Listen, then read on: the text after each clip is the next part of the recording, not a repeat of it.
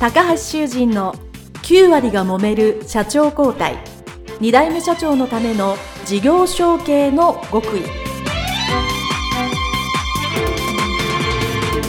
この番組は2代目社長専門経営コンサルタント高橋修人が経営に悩んでいる2代目社長や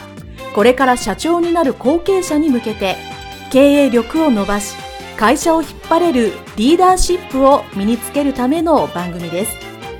これまで数百社をコンサルティングした実績から2代目社長ならではの悩みを知りその解決のための独自理論によって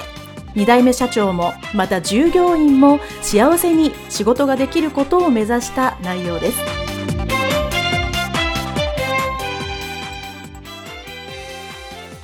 皆さんこんにちは。事業承継コンサルタントの高橋修人です。本日は有限会社柴田自動車代表取締役柴田史郎様のですね、えインタビューをさせていただきたいと思います。え柴田社長どうぞよろしくお願いいたします。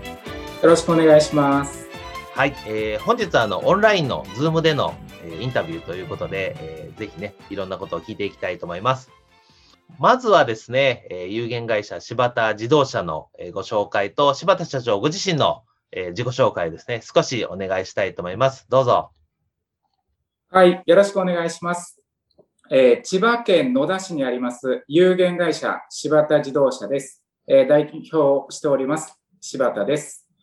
当社はそうですね、25年前、えー、私結婚をして野田市の方に、で、妻の父の会社を引き継いで、今、事業を行っております。もともと車の、ぶつかった車を直す板金専門の工場でしたが、今は、えー、ワンストップサービスといって、車の全部ですね、えー、販売から保険、えー、車検というふうに、えー、車のことをすべてやるようにしております。従業員はもともと引き継いだ時は、えー、3名のスタートから今20名ということで、会社を盛り立てるような形で頑張っております。はい、ありがとうございます。すごいですね。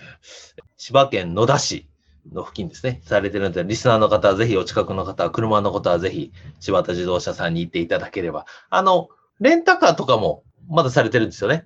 そうですね。えー、事故ののレンタカーとか、えー、事故の時のロードサービス、そういった、えー、車に関わることすべてですね。はい。はい。ぜひ検索していっていただければと思います。で、えー、私と柴田社長はですね、青年会議所っていう中の石油エネルギー部会っていう業種の会があって、そこでご一緒させていただいたというご縁でですね、かなり長くなんやかんやで、地域は全然違うのに仲良くさせていただいておりまして、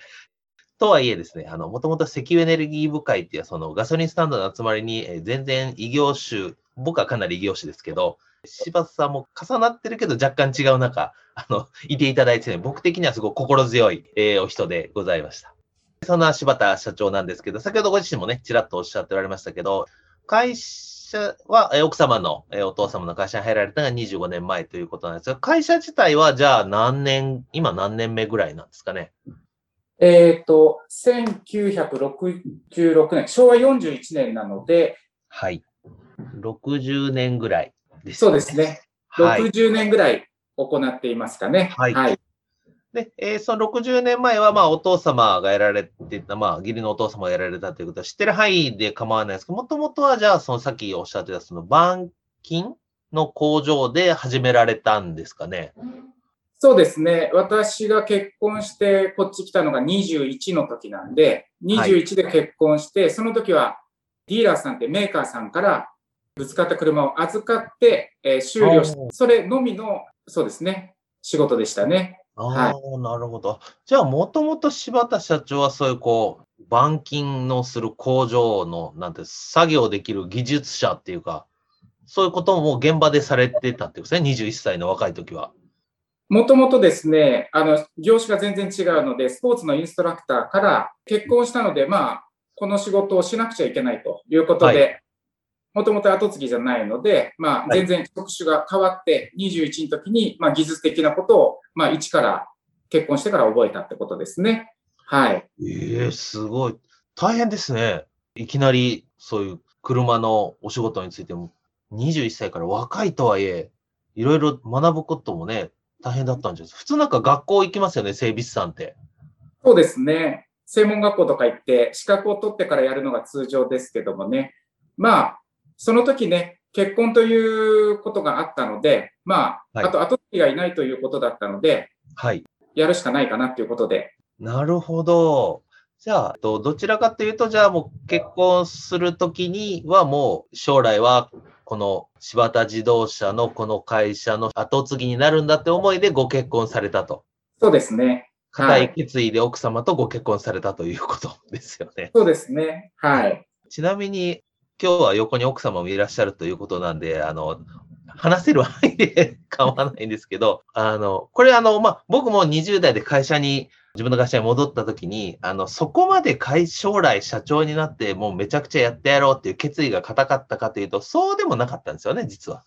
27で会社に戻った時は、まあ、まあ、親父に言われてるし、まあ、なんとなく戻って、まあ、その後は考えようかな、みたいな感じまあ、社長になるのもあるし、他もあるかな、みたいな、ちょっとふわっとした感じで入ったんですけど、柴田社長はやっぱり結婚もするし、よし、俺がこの会社を大きくしてやろうって熱い決意で入社結婚をされたんでしょうか？えっ、と、実は、親からは休みたいとき休めるし、ある程度会社員より収入もいいだろうとか、結構、こう、自営業っていいよみたいな話を21の時に聞いたので、まあ、そんなに、あの、固い決意があったとかではなくて、はい。まあ、楽なんだろうな、みたいな感じで、いい感じのばっかり聞いてたんで、はい。そうですね。20代で入った人は、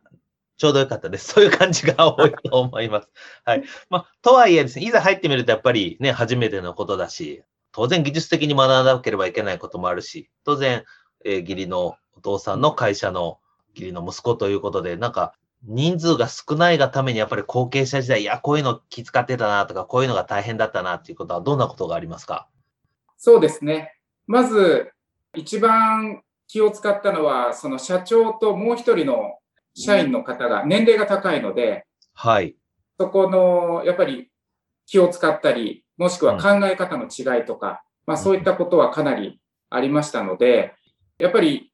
20、30離れると、まあ全然知らない私と技術がある人の、やっぱり考え方が全然違かったところが、やっぱりその時は厳しかったですね。うーん。最初3人っておっしゃってましたもんね。ですから、柴田社長とお父様とその方はい。の3人。なるほど。で、そこにまあ、20、30離れた若い柴田社長が1人入ってくると、まあ、確かになんか、やりづらいというか、どうしていいかわかんないですよね。はい。うーん、なるほど。まあ、とはいえ、まあ、技術的なことはまあそう学びながら、いや、でもなんか、当然そのままでいいとは思ってなかったと思うので、じゃあ、その1年経ち、2年経ちぐらいの、まあ、ちょっと慣れてきたぐらいで、こういうことを将来に向けて学んどこうとか、やっとこうとか思ったことって、どんなことがありますか？はい。まずは、お客様が、直接のお客様いなかったので、メーカーから仕事を受けるということで、まあ、仕事の量の、まあ、波があったので、その辺がすごく心配で、はい。で、多分ですね、5年ぐらいとか経った時に、メーカーの内製化っていうのが始まるんですね。あの、ぶつかった車を自分の、えー会社で直そうということで、はいはい下。請けみたいな私たちの会社に入れないようなスタイルに変わってきたんですね。おー、それは大変ですね。仕事が回ってこなくなるってことですね。そうですね。で、もしくは近くの整備屋さんが受けたですね、えーぶつかった車をこちらに入れていただくっていうのも台数が少なかったので、うん。今までのえー仕事量が激減するような時代にちょうどなってしまったので、はい。時に、じゃあこれから直接仕事を取るとかね、するためにどうしようっていうところが一番の課題にはなったことがありましたね。うん、なるほど。はい。具体的にじゃあ、ね、そういうこう、仕事が減ってくる。じゃあなんかお客さん増やさなきゃっていうので、なんかその当時どんなことをされてた、今思い返すとでいいんですけど、こんなことしてたなってどんなことがありますか？はい。当時、その仕事をもらうために車検とかそういった、えーぶつかった車を直す、えー仕事以外のものを、まあ、他のはい。整備屋さんに渡したりって言って、はい。こう、交換をしてたんですけども、はい。それだと直接のお客さん増えないので、もう車検整備、あと保険、えこちらの方をもう自分でやろうということで、はい。あの、まあ、車の仕事は一緒ですけども、部門をどんどん増やしてやっていこうと言ったときに、うん、まあ、父の方は、まあ、社長ですね、当時の社長は、そういうことはしないようにということで、考えがもうまるっきり逆になっていたので、うんうんはい、そこは結構苦労しましたね。はい。そうですよね。いや、まさに今多分そういう、まあ、どの業界でもそういうことはあると思うんですが、やっぱり、柴田社長なりに、や、新しいお客さん取るから、新しいことやらなきゃいけないと。で、まあ、技術的には、それできるんだからやった方がいいんじゃないかっていうお考えが当然、もうそれはもう、理論的には正しいと思うんですよね。と、とはいえ今までやってきたんだから、まあ、ちょっと付き合いもあるし、義理もあるし、そういう、とするとね、当然今まで仕事を回してたところ全部敵になるわけですから、ライバルになるので、えー、それやらない方がいいんじゃないのっていうのは、まあ気持ち的にはわからんでもないと思うんですけど、うん、まあとはいえ、やっていかないとダメだと思ったその当時の後継者時代の柴田社長は、とはいえやろうと思った時に、どういうアクションで結局、こう、それが達成されたと思うんですけど、こうなんか、勝手にやるとね、怒られちゃって、こう、喧嘩になっちゃうと思うので、うん、こういうふうにやったのがうまくいった秘訣じゃないかなっていうのを、今思い返すとでいいんですけど、何だと思いますか？そうですね。まず、自分で他の新しいビジネスじゃないけども、車の他の部門を増やすときに、まずきっかけがありました。それは、当時の社長と一緒にやってた方がお亡くなりになっちゃったので、そのタイミングで車検整備ができるスタッフ、新しい部門ができるスタッフを一人入れて。なるほど。で、やっぱり今後の自動車業界はこうなるんじゃないかという、まあ、予想立てをして、まあ、しっかりと当時の社長に話をして、まあ、これから自分で仕事が取れないといけないんじゃないかっていうことをしっかり話をして、新しい部門をまず一つですね、やったのと、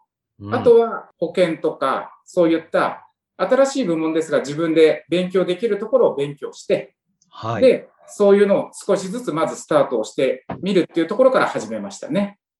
なるほど。まあ、そうですよね。考えてて、ちょうどスタッフが必要で、その車検ができる人材を入れたということであれば、じゃあせっかく車検ができる人材がいるんだったら、まあやってみようというふうにね、まあ、徐々になっていきますよね。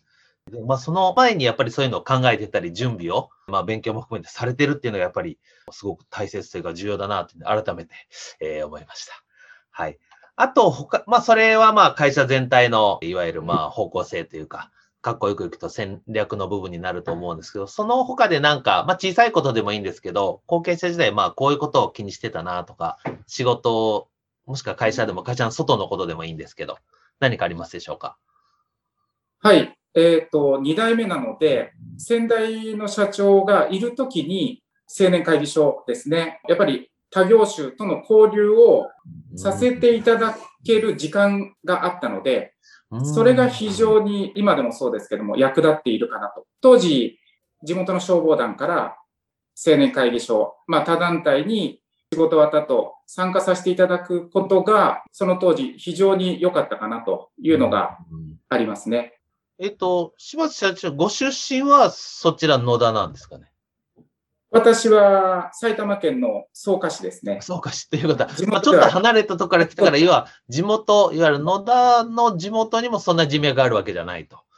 そうですね。こう考えると、やっぱりその会社と自社の往復だけではやっぱり人脈広がらないんで、まあ、そういう、なんていうかな、同世代が集まるところに行くっていうのはすごく、まあ私も含めて、その当時はあんまり思ってなかったですけど、あの後になってみるとすごく、あの、いい機会だったなと思います。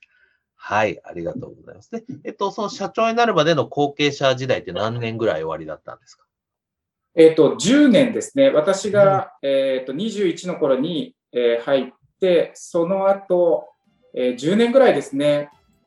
10年ぐらいは、じゃあ後継者時代があったということで、まあ、はい、多分、あの、そういうこう徐々にビジネスを変えたり人脈を広げてきたということをされていて、まあ、社長になられてからさらにね、いろんなことが花開かれたんじゃないかなと思いますので、えー、社長になられてからの話はまた後半でお聞きしたいと思いますので、一旦ですね、えー、インタビュー前半はこれにて終了したいと思います。えー、それでは、有限会社柴田自動車、柴田史郎社長でございました。どうもありがとうございました。ありがとうございました。